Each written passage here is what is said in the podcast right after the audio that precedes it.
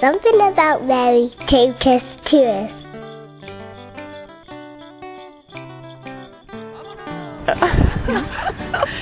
Uh, my name is Natalia and I am from Poland. I have 25 years old. And Mary is for me a very good example of being open for God's word.